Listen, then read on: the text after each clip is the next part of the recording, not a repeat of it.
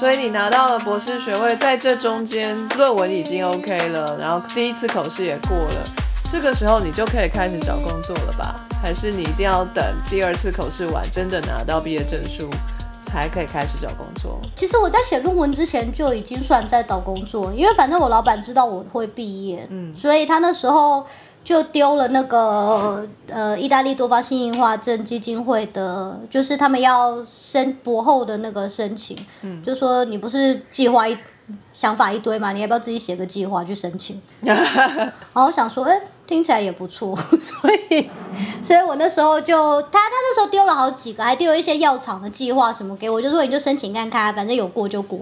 然后我就跟他说，可是我现在那个论文零哎，他就说那就没差，那是你家的事，你就先写再说嘛。就是我也觉得很妙，我就是在完全没有第一作者论文，结果拿到了这个 grant，然后所以最后就在意大利留下来。为什么你会没有第一作者的论文啊？这就是我当初离开台湾的原因啊，因为第一作者在台湾就是个 trophy 奖杯啊，反正就先给主任呐、再给医生呐、什么事情都没有做的，还有我们要对那个五院院长代表我们的敬意啊，只差没把总统也放上来。所以就都被别人挂名挂走了。所以我后来就觉得我都学乖，就是因为我觉 我在台湾的时候，我对这件事情非常生气，因为我的指导教授是个很好的人，他会觉得医学研究重点是发出去这个论文可以可能救到人、帮到人，所以他不会去很跟那些医生争说谁是第一作者，特别是本人工作的那个全台湾最大的医院，就是医生们吃相难看，就是他们一开始只抢第一作者嘛，后来发觉我老板是这么好的一个人之后呢，他们连通讯作者也抢。哇，而且一开始都不讲，一开始都说当然当然啊，其实全部研究都是你们做，我们只提供病人而已，当然都是你们的，我们这我们对 quality 这点是很了解的。等到上传啊，上传完了之后，不是要输入每个作者的 email 吗？嗯，已经到这个地步了，他们才不肯按送出，然后就说我们看了一下那个论文，觉得那个作者序的地方其实是要改一下的，因为你们知道，你们做这种临床的研究啊，没有病人做什么呢？就病人是最重要的东西，对不对？所以啊，我们觉得医生才应该是第一作者吧。然后我们的科的主任要是通讯作者，我们很感谢你们的付出。天哪！好烂，超级，我们有学姐因为这样子毕业就被拖了一年，因为她本来辛辛苦苦写出来，以为哎这边出去可以毕业了，什么嘛？她说反正我看你们实验室研究能量很强啊，很多发表啊，不如我们这样子吧，你们每帮我们写三篇 paper，我们就让你们挂一篇。这真的很摇贵给谁里耶？对啊，就所以我们实验室出来的人啊，当他有一篇第一作者的时候啊，其实他已经做了四篇。我们好像爆料节目哦，我对这件事情超级超级超级生气，我就觉得凭什么？所以这这是我那时候我对台湾就是研究环境很不爽的一个地方。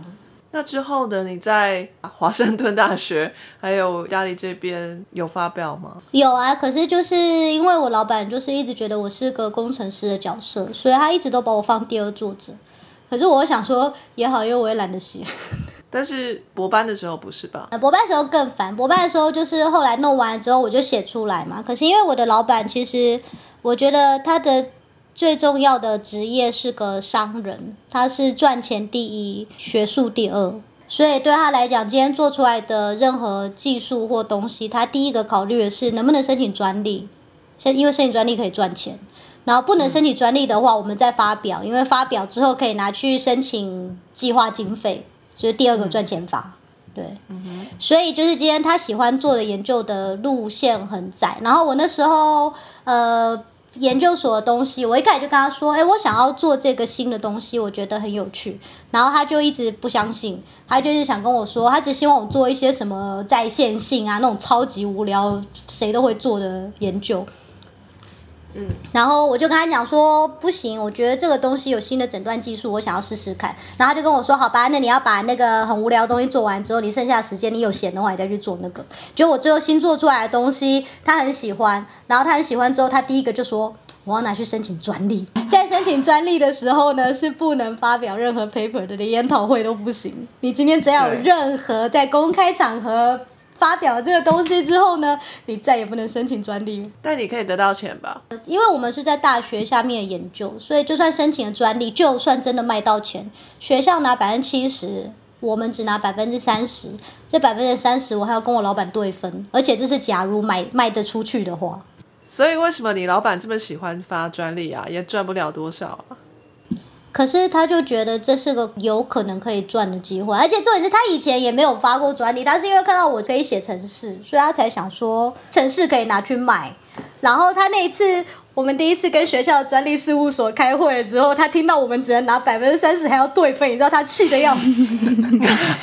他这么聪明，他怎么会不知道这种事情啊？就他居然没有调查清楚，他后来电话挂掉跟我说：“你知道吗？”我说：“我知道啊，因为学校有帮我们上专利课。”他说：“你怎么没有跟我讲？”我想说：“我怎么知道你不知道？” 这个是专利已经申请到了之后才他才知道的吗？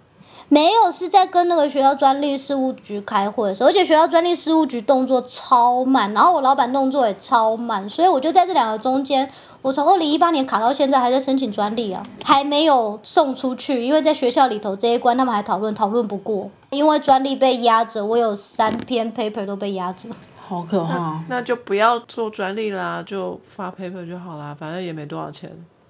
我在一直等我老板，就是什么时候会自我放弃。那如果他自我放弃了，你就有第一篇，就你就有第一作对啊，听起来就就有三篇可以耶，赶快找到期刊出送出。我要请妈祖帮忙一下。真的对啊，妈祖拜托。我明天帮你去一下。所以这么坎坷吼，总之就是顺利拿到了博士学位，然后就留下来在意大利工作嘛。对，之前达到两年，然后到明年，然后最近又写了一次，又写一个计划，如果再拿到，可以再两年。是同一个单位吗？跟博班就是博班跟博后。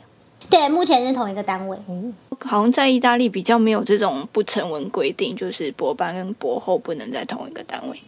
我们好像没有，可是其实蛮多人都会想要去不一样的地方嘛，就是去训练一下。对啊，不过还好你之前也去了很多地方，比较没有差。因为我之前有一个意大利同事，他也是毕业之后也一直在原来实验室，他好像已经决定要安稳的就这样一直做下去，但也没不好，是他喜欢题目，然后老板也很赏识他这样。我觉得我待在这边的好处是因为我们有很多怪里怪气的东西可以做。因为我老板就是爱赚钱的人嘛，每次只要做的时候，我只要跟他讲说，这之后你可能可以拿来赚钱，他就会说好啊，那你去做。所以我已经从脑影像，我现在开始在做神经附件，就完全不相干的东西。那在意大利的身份好拿吗？你有打算要拿意大利的国民身份吗？应该也没有，因为你知道这种东西，它就是有很多繁文缛节的东西，我一直都没有申请。我当初还想说，我应该可以不用申请签证就跑来意大利嘛，就是我完全做事情就是非常想要走黑的，就是走快速的那条路。所以我来意大利之后，因为他们好像是说，你如果待了五年之后可以拿永久居留，可是那五年是要有五年的缴税记录。然后我在博班的时候拿奖学金是没有缴税记录的，然后我现在拿的这个也算是一种奖学金，所以我也没有缴税记录，所以等于是零。对啊，而且我在这边住了很久，可是我一直到去年才申请了户口，就是我之前都是幽灵人口。天哪，什么东西可以这样？可以啊，就又没有人规定你一定要马上申请。哎，对啊，你们 就是因为你有居留证啊，可是户口又是另一个东西啊，所以我就因为没有申请呢。真是太了不起了！你们意大利，意大利真的比较松散哦。OK，所以你这就讲到了目前了嘛，对不对？那希望你接下来的这一个计划可以拿到，然后顺利在意大利可以开始缴税。哎，没有，我接下来的计划还是一样是那个奖学金。我也没有想在意大利继续待很久。你可以到德国啊。也有可能，因为你知道，反正我就是我人生就是随性啊，就是 等到我无聊想去想想换地方的时候，我就啪马上就换地方。好好，没关系，台湾永远都张开怀抱欢迎你。所以你以前对未来还没有什么很确定的计划，是不是？其实都没有，因为我觉得我的人生就是很随性，然后就是既来之则安之，就是一看到什么机会我可以抓的，我就觉得好，我马上就抓，然后我就去做做看，然后要做就把它做到最好。所以我其实最近在想的计划，就未来的计划非常无聊，就是跟那个研究一点关系也没有。我在想着，我下次回台湾，我想要去试那个脱口秀的 open m i 哇可，以啊，对，因为我觉得我讲话很好笑，我想还不错要成为脱口秀演员。还蛮好笑的、啊，可以试试看啊。好期待哦！对，对啊，可是你看，就跟那个研究一点关系也没有啊，无所谓啊无，所谓啊。你可以先写稿，凯莉都会先写稿。我听说是一定要先写稿，所以我想说，好吧，那要记得要把东西写下来。对啊，你先把稿写好，然后说给我们听听看，我们有效才可以上台。嗯，没错。好吧，呃，那这是你的人生另外一个方向吼。我觉得我每次在想象我的未来，我都没有办法想象我现在会在这里，然后再做这件事。嗯，就是我不是要当艺术家嘛？为什么我变成科学家？而且是我最讨厌的工程师。我不是就是台湾土生土长的小孩吗？我到底为什么？我们家人从来都没有人出国，为什么我会在意大利？而且我当初去了美国，美国不是很多人去了就一辈子待一辈子的地方，我到底为什么 又跑到别的地方？没关系啦，跌跌撞撞啊，反正蒙着眼睛走，你还是走得很顺，很好啦。反正今天也是有一个安稳的工作哦，生活也过得无虞，呃，能够开心的过日子就好。我们看 Instagram 上面小鸡的每一张照片都笑得很开怀，背景风景都超美的，我们大家都很羡慕。没错，对，因为我我做研究就是为了免费旅行啊，而且我觉得你为什么一定要把研究的 quality 做得很好呢？因为我现在的老板只有在你拿到研讨会的口头报告的时候才会免费出钱让我去开研讨会，所以就是我其实很拼的，就是把东西做得很好，然后可以变成口头报告，只是为了可以免费出去玩。你刚刚有提到从你是从台湾，然后再到美国，然后再到意大利，这等于是三个截然不同的文化耶。你要怎么去适应这新的文化？因为我想说，应该中间你一定会有遇到一些呃 culture shock 的部分，有没有什么让你印象比较深刻的？有，我觉得就是你越融入，你就会越被 shock 很深。因为我对于自己的要求是，我会希望我很融入。其实我刚去美国的时候，我得了严重的忧郁症，嗯，我很强迫自己，所以我真的是我没有任何台湾的朋友，就是甚至讲中文的朋友都没有。就是我逼自己，我就是要去融入，我就是要跟当地人交往。我的英文不好，所以我就是要跟着大家一起，就是练到我可以跟他们讲话、讲屁话、打杂，都完全跟讲中文一样的程度。所以一开始真的很很孤单。然后第二个是美国的生活方式啊，就是我我是真的是不太喜欢的。就是那种压力很大的生活方式。我在那个 neighborhood 又是比较穷一点的，所以你在身边碰到的朋友，你会看到很多就是跟你一般以前在台湾人生看到很不一样的人啊，就是酒精成瘾啊，或者是那种单亲妈妈，然后婚姻又失忆之类的，可能就是会看到我们那个邻居的小朋友每天在外面闲晃，然后我想说，这小女生为什么每天都没事做？然后她可能七八点的时候看到你有食物，她跑跟你说能不能给我吃，然后你就跟他说你为什么不回家吃饭？他就说哦妈妈还在醉倒，所以没有饭可以吃。我的天呐！我觉得是美国那个生活那种压力和孤寂感让我很不习惯，因为我们在公司的时候，大家当然都是要表现的很好，就是要把你好的一面拿出来，嗯，然后他们又很讲究，你连家庭的表现都要很好，所以公司的派对你要带着家人或什么一起参加。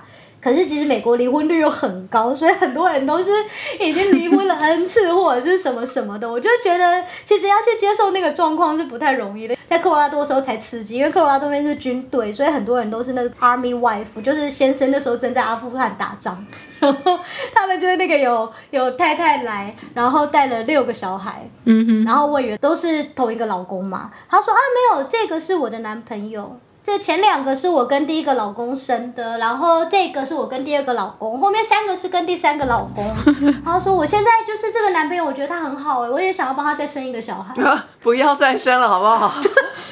我就觉得我看到那个画面都可怕。他怎么养得起啊？对啊，我就觉得很难养啊，可是就觉得他可能照顾小孩的环境也不是很好。对，或者是你可能会去朋友家，然后就晚餐他要叫小孩子睡觉，他就把那个 Benadryl，就是我们在美国常药局买到那个过敏药，就是你以前吃那个治鼻塞药，我想睡觉嘛，就是那个药，他就会直接把它放在冰淇淋给他小孩子吃，说好吃完就睡觉。有有有，就是美国对于药物的那个使使用，我真的是觉得，然后就会看到同事说啊，我头好痛哦，然后就三颗超强力的止痛药就噗一次下去。对，药物滥用程度很高，因为这些就是没有 prescription 的药随处可得。资本主义的状态下面，他们是强力的广告，就跟你说头痛一头，脚痛一脚，嗯，对，就是不会对身体造成伤害。因为电视上就是超多那种广告，有什么哦，就是什么防重，然后走路啊腰在痛，然后就是一颗 Advil 下去，嗯，没事了，然后就，而且你一次买都比如可以买到五百颗那种大罐，五百颗，我的妈，真的是 American size 哎！你就是希望你当小熊软糖一样吃，你知道吗？就是我一去美国的那份工作，因为我老板的老公在药厂工作。我就跟他说，呃那既然这样，是不是有员工价？他说你要什么，可以帮你试试看。然后我就说，嗯，那不然就是维他命跟止痛药好了，因为有时候会头痛这样。然后呢，一来 两桶，两大罐的维他命加起来一千颗，然后止痛药也是一罐就五百颗那一种。嗯，我想说，这是要我实验做到什么程度才可以把五百颗都吃完，而且在期限之内。好可怕！而且它那个是超级快速的，是一体的、哦，哇，就一体胶囊。美国不知道为什么药局都跟超市一样大，就很大。这个 aisle 就是放货物的那个架子啊，两大排双面，从上到下至少有五层，全部都各式各样不同品牌的止痛药。嗯，哇塞，而且有些还会上瘾，就是有人是吃止痛药吃上瘾。好可怕啊！这 painkiller 真的是很很滥用，非常非常的滥用。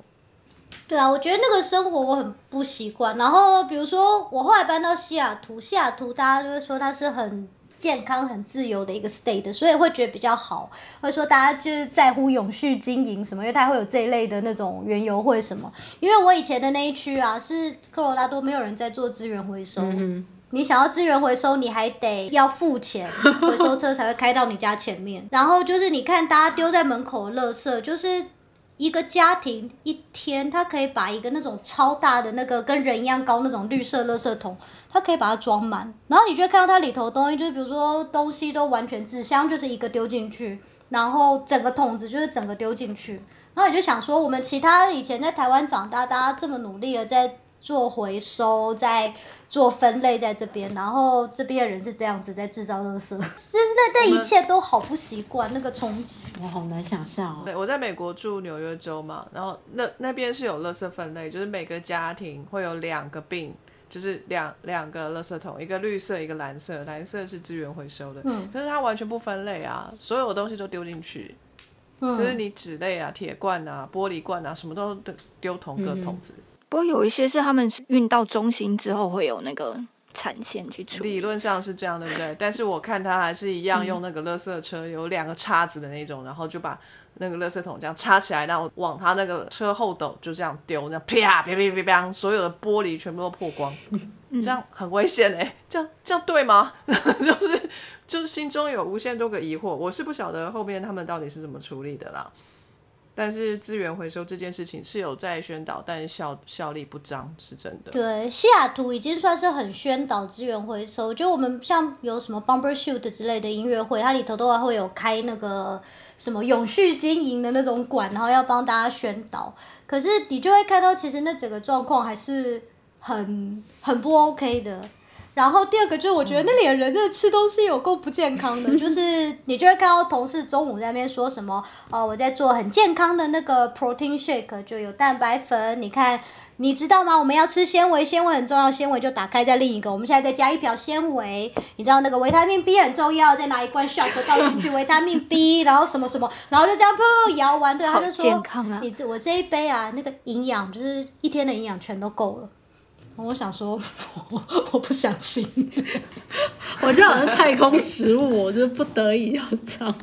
对啊？我想说，到底为什么你有新鲜美好食物可以吃，你要吃这种东西？所以那边是生鲜蔬果不好取得，还是不好买到吗？还是不会，其实很好买啊，就是超市里头就有啊。可是他们就会跟我说什么这些生鲜蔬果不健康，他们都被基因改造了，然后说什么这些你的吃的肉啊里头其实都被打了什么瘦肉汁，反正就是什么什么是鸡都被打的东西啊，然后蛋里头都是他们的压力荷尔蒙，告诉你那些东西都更不健康。我想说，你今天吃的这些东西，还不是就从那些鸡里头提炼出来的？你不觉得它会健康到哪去？对啊，这背后有很多的原因啦，但是人们为什么比较喜欢这一种呃合成的食物呢？很多时候是一个 fashion，就是觉得这样自己比较先进。哦哦，我们美国是一个很先进的国家，哦，怎么会去吃跟那个非洲他们一样的食物呢？哈、对不对？这样类似的。Not at all。呀所以呃，可是我们阐述的可能是美国的某一些州或是某一些地区啊，就是美国很大，还有很多其他地方，比如说健身哥可能就会有不一样的看法。哦加州是一个很不一样的地方，就是美国天龙国的意思，有没有？德国柏林的意思？没有没有没有，德国天龙国是在慕尼黑哦，哦，真的、哦，柏柏林比较穷。加州比较有钱，然后他们的这一种健康意识好像稍微比较也有很激进，而且那边也比较多亚洲。可是我觉得他们的健康意识还是就很有点歪。很 就是歪的，对啊，因为西雅图也是就是蛮嚣张的一个地方啊。他们的健康意识是就是很多很多补给品，而且他还会说他的这些维他命什么不是那种一般的善存哦，因为这个都是 bio 的。然后哦好，加州会有一些，就像阿当哥说的那个原型食物嘛，就是有那个吃古早野人食物的那一种，完全不吃煮过的，所有东西都吃生食，蔬果、肉也是的这种人也有，就各种不同的想法都可以真的在实际生活上面实现，而且还真有这么一群人。还有加州有一些人还非常的政治正确，把把所有很左交的思想的东西都当做是世界上唯一的准则，就是你没有做资源回收，好、你这个就是道德，你反社会，你就是让这个世界毁灭的唯一原因。然后呃，你不健身，好、你这个人就是懒惰，你这个人就是呃没有成功的理由，等等等等的，这样子去评断一个人。哎、西雅图也这样啊，我觉得这就是美国的所谓的自由派就是这样，就是他们太过政治正确，政治正确到底都觉得你的人生真的是有够无聊的。而且政治正确这个就是对，就他们什么都，就是你知道我在，就是虽然有一些东西，我觉得好，你们可能是为了让我们不要那么难过，可是我觉得你们也太夸张。我在那个西雅图的时候，他们就是我们那边不能讲 Merry Christmas，你讲 Merry Christmas，你是一个很下等的人。你不能讲 Merry Christmas，你要讲 Happy Holiday，因为 Merry Christmas 是代表我们在用基督教的那教义来洗脑所有的人。哦，好哦，跟他说阿弥陀佛。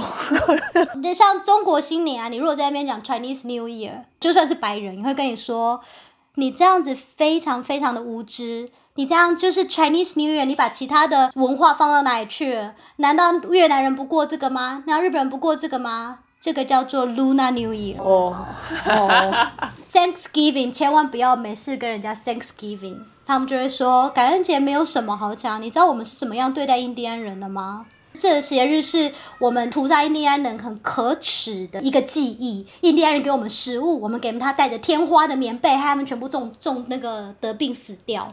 就是这没有什么好庆祝的。好傻眼哦。所以他们不庆祝 Thanksgiving，不放假吗？没有，就是总而言之，你不能，你这是不是一件大家会开心的？像我以前在一开始第一年在那个科罗拉多在说，哎、那个圣圣 Thanksgiving 要去哪里啊？吃火鸡啊，什么什么的，这好像是很下等人的行为。对你偷偷进行就好。好夸张哦！对，美国非常多奇奇怪怪的，啊！就是你在美国遇到的各种奇怪的美国文化，甚至让你得到了忧郁症。那后来你是怎么好起来的？到了意大利之后，又有什么样不一样的冲击？我自己觉得，我后来真的觉得那个 microbiota 可能真的很神奇。我吃药吃了很久，我吃忧郁症的药吃了应该有六七年吧。我那时候真的觉得我一辈子都好不起来了。我觉得我人生可能就是这样，所以所以就是我觉得这也影响到我那时候不会做什么长期的计划，我根本不知道我什么时候会再发作，然后我什么事情都都不能做。我觉得意大利在人生要刚开始生活的时候，它难度超高，这是个很难开始的地方。嗯我可以相信，欧洲应该都差不多吧，就是非常门槛比较高。因为他就是写了很多很多很多你该办、你必办、你需要办的东西，哦对然后写了跟你说就是这样办、这样办、这样办，然后就最后去了之后呢，全部都失败，全部都不成功。他们又不讲英文，这是最痛苦的地方。你要问他这个，你如果你讲不讲英文，然后他们会大爆气。我之前在那个邮局的时候，就是因为我真的就是我不会讲意大利文，可是我要去领包裹，我不知道该怎么办，所以我就问那个邮局阿尚，就说：“请问你说英文吗？”而且我又讲的，我也说“请问啊”，结果那个阿尚大爆气，飙了一大串的意大利文，我大概听得懂。总而言之，就是这里是意大利，我是意大利人，我很骄傲的讲意大利文。你今天不管你是哪一国人，你现在来了意大利，你想住在意大利，你就要会讲意大利文。而且就是他是大声的大吼，就是全全邮局人都在看我。我想说，到底为什么？可是我觉得我可以理解，当然可以理解啦，德国也是。其实我是觉得可以理解，可是你也不需要凶我凶成这样。然后，所以我后来就因为我那时候就是我虽然有开始，因为我我没有去上过课嘛，我就是自学。我这时候就只学了几个字，我就学会那种这个女人在吃苹果 这一种程度的意大利，我要怎么跟你沟通？就是我觉得我可以理解，所以就是如果有要来的人，我就跟他们讲说，你就尽情的，就是跟他们说法文，就是再破再什么也没关系，你大概讲了三句，人家的那个毛就顺了，所以后面你要讲英文要讲什么都随便你。不过这是真的，因为他后那个那个阿桑后来就是听到了我很凄惨的意大利文的单词，他最后自己就用英文问我说：“你要干嘛？” 不用想说破，然后就不好意思说，就是你反而说了，你展现了你的诚意，然后对方就会觉得哇，你好有诚意哦，所以变得他也要来呼应你的诚意。后面的状况就会好很多，就比起你好像一开始预设立场就是要跟我说外文，那接下来就是刚刚小鸡说那个太太说，就是他那个气就会上来。OK，所以就是开场白先用当地的语言说一次。我觉得就是那也是一个诚意的展现，就是对，就是你至少要学个一点点再过来。就是如果他毛是顺的话，呃，他们就会他们就很乐意哎，忙。所以小鸡，你后来有认真去学意大利文吗？就是真的去上课或者考的，都是自学的吗？我就是全部自学学来的。对啊，他讲的超好的，超厉害，所以你也没有去考那个语言检定什么的。没有，可是我觉得我去考一定会过。当然，当然，我上班，我现在每天讲话嘛，我从早到晚讲的都是意大利文。嗯，怎么样可以自学啊？你这是上网去找一些资料来学，还是真的就我用 Duolingo 啊，就是哦那个有一个我有欸 application 叫 Duolingo。对啊，其实我就是在 Duolingo 学了基本的字，然后接下来我就去跟人家聊天。我是被丢在医院里嘛，所以因为在医院里的检查室里头，我们那个检查有一个小时，很无聊，特别是老人的时候，老人家就是不管你听不听得懂，他都很想跟你讲话。所以就是而且很有耐我要心感谢，对我要感谢孤单的老人，就是所以我那时候可能就是有一些字你学了，可是你可能发发音发不太对，或听不太懂，就一开始听的时候没有反应过来是那个字。然后当老人家跟你重复二十次的时候，突然懂了。在意大利的时候，你就是遇到了语言上面的一个关卡跟障碍嘛？还有就是文化吧，我一开始很不太懂为什么意大利人做事情这么慢。你今天要叫一个意大利人帮你做事情啊，你一定要跟他解释好全部的前因后果，然后他要自己愿意帮你做这件事情，他才会开始做。就是你没有办法像在台湾的办公室，你就过去说，老板说他要这个这个这个，他们不会理你。但就代表会思考啊。对啊，对，就是他们就是很，他们很在意个人的价值吧，所以就是，就算我今天你花钱请我来上班，你要叫我做这件事情，你要跟我讲为什么我要做这个。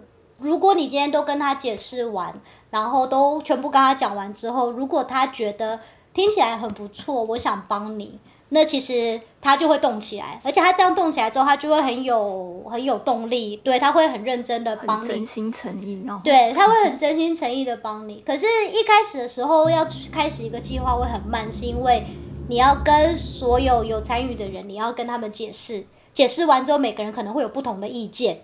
有不同的意见之后，你就要再去协调，然后就是这算是很简单的事情也一样，就感觉今天晚上要去哪里吃晚餐，大家可以讨论三个小时。我想说，如果我们就随便找一家餐厅，已经吃饱了。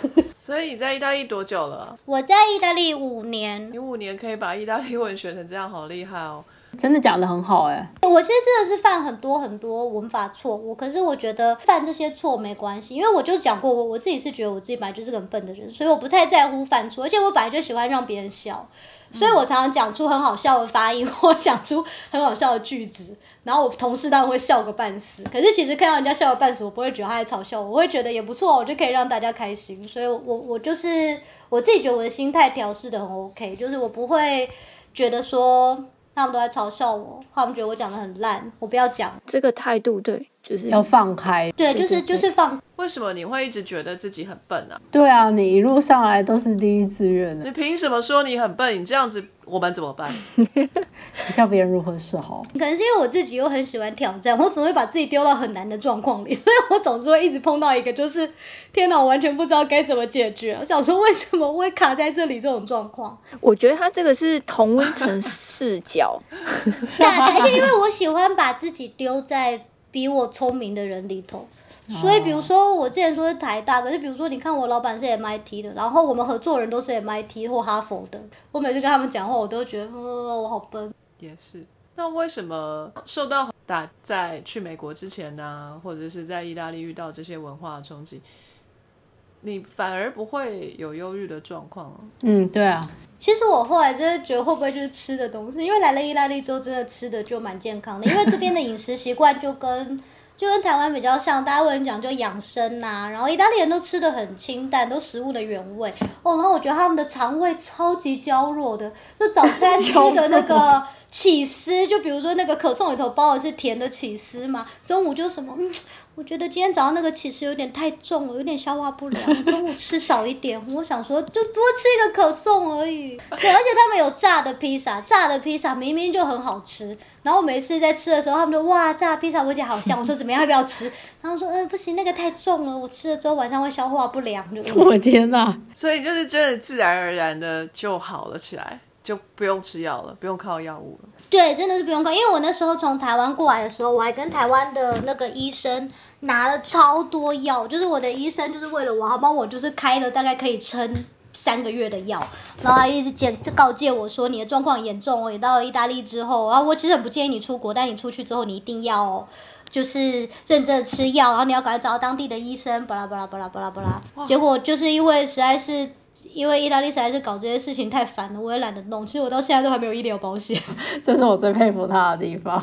你这样子很危险，你去给我弄一下。可是我在医院工作，我干嘛医疗保险呢？我不舒服，我就跟我同事说，哎。快帮我找个医生，就这样。那要付钱呢？不会，他们从来没有叫我要付过钱，因为其实意大利的医院本来就是免费的，他们的他们的医疗和教育系统都是免费。然后他可以直接帮你小东西。那保险要干嘛？不用保险啊，社会保险就够了。没有，就是你每个月要缴保险费之后，你就去医院是不用付钱，就是小小钱呐。他会有一些小的东西，可能检查需要你付，就跟台湾有点像，可能就两百块的那个付分负担。对，然后反正因为在医院里头就很方便啊，就都可以就是跟他们 A 一下，有时候就是就免费的药啊什么，哪一颗这个是常备药，我就帮你偷一盒来。OK，所以你平常跟人家博诺，这就是你付的保险费啦，哈。对，差不多。这样子你又让我想到，你记不记得以前我提过那一本书啊？那个茱莉亚·罗伯兹那个电影嘛，《Eat, Pray, Love》。享啊，享受吧，一个人的旅行。他也在美国，在纽约，然后过着非常好的日子，然后在那边忧郁到一个不行，然后他决定要去追随他的心意。他觉得这世界上最好听的语言就是意大利文，所以他第一个就去意大利，然后他的忧郁症立马就好了。可是我会觉得这边是个。你习惯之后会很开心，可是一开始真的很痛苦，因为你要习惯他们做事方法。然后我觉得我在意大利让我重新思考很多，是因为像我们台湾的那个效率很好嘛，可是我觉得台湾的效率有一点是在不把人当人用的状态，而且就是过度去要求别人。比如说我们的服务业，就是我付了钱，我就是大爷，我就要把你踩在脚底下。是因为我付钱，所以我就可以很大小声，你就应该要怎样怎样。可是这边就是因为每个人都是人，比如说今天是餐厅，你付的钱就是我做食物给你吃。我今天你付的钱没有办法买到我要对你好的态度。就算你今天我的工作是要跟你点餐，我也是个人，你也需要跟我打招呼啊。就是你也需要好歹跟我问个好，说声早，再开始讲点餐。你跟我讲话态度也要是好的。就或者是我今天就算我的工作是咖啡店店员，可是我今天可能就是刚好有心事，我想要跟我的朋友讲。你今天跟我讲咖啡，我刚好在讲话，我是有权利把我的话讲完再帮你做咖啡的。就是你没有理由，就是只是因为你付了一杯咖啡的钱，你就要要求我立马放下所有事情，马上交给你。觉得你等一下不会怎么样，你要没有那么赶就不要喝。那小金，你比较一下台湾、美国、欧洲吧，你觉得哪边？会是你想要永久待下来的地方？你会想要回台湾吗？有啊，我还是会想要回台湾啊。我好像没有特别想要永久待下来的地方。我比较不喜欢美国，可是其实你要叫我再回去也还 OK。那台湾，我当然台湾是我的家，我很喜欢台湾。可是当然台湾也有不好的地方啊，大家也听我抱怨那么多了，对。意大利也是，因为我会觉得世界上每一个地方都是。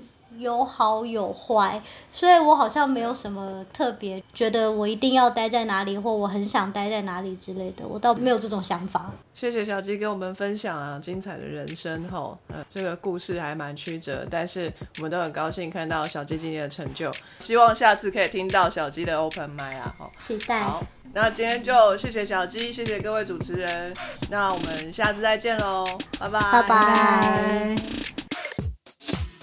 非常感谢各位听众的收听和支持。Sky in the World 在各大 Podcast 平台上都能够收听得到，Anchor、SoundOn、Apple Podcast。都能搜寻到 Sky in the World 的节目。另外，Sky in the World 也会在脸书粉砖上分享科学家的八卦以及科学新知给大家。在 IG 上也会有编辑们的日常。